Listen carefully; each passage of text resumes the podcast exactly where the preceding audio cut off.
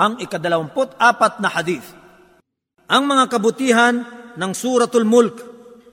عن ابي هريره رضي الله عنه عن النبي صلى الله عليه وسلم قال ان سوره في القران ثلاثون إيه شفعت لصاحبها حتى غفر له تبارك الذي بيده الملك Si Abu Huraira, sumakanya nawa ang kaliguran ng Allah ay nagkulat. Ang propeta sallallahu alaihi wasallam ay nagsabi, katotohanang may isang sura sa Quran na naglalaman ng tatlumpung aya o talata, mananatiling mamagitan ito sa nagtataguyod nito hanggang sa patawarin siya sa kanyang mga kasalanan.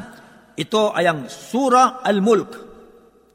Tabarakalladhi biyadihi al-mulk. Ang ibig sabihin nito, maluhualhati siya ang may tanga ng kapamahalaan. Isinalaysay ni Ibn Majah, hadith bilang 3,786 at ni Abu Daud, hadith bilang 1,000 at 400 at ni At-Tirmidhi, hadith bilang 2,000 800 at uh, siyam na put isa. Ang tagaulat ng hadith na ito ay nabanggit na sa hadith na ikalabing tatlo.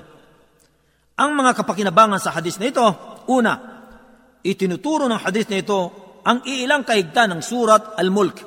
Pangalawa, namamagitan lamang ang kabanata na ito sa sino mang nagbasa at nagsasagawa ng itinuturo nito habang siya'y sumusunod sa Allah at sa kanyang sugo sallallahu alaihi wasallam ng may pagmamahal at kataimtiman. Pangatlo, naghihikayat ang hadith na ito sa pangangalaga ng pinagpalang kabanata na ito sa pamamagitan ng pag-aaral, pag-unawa at pagsasakop tuparan nito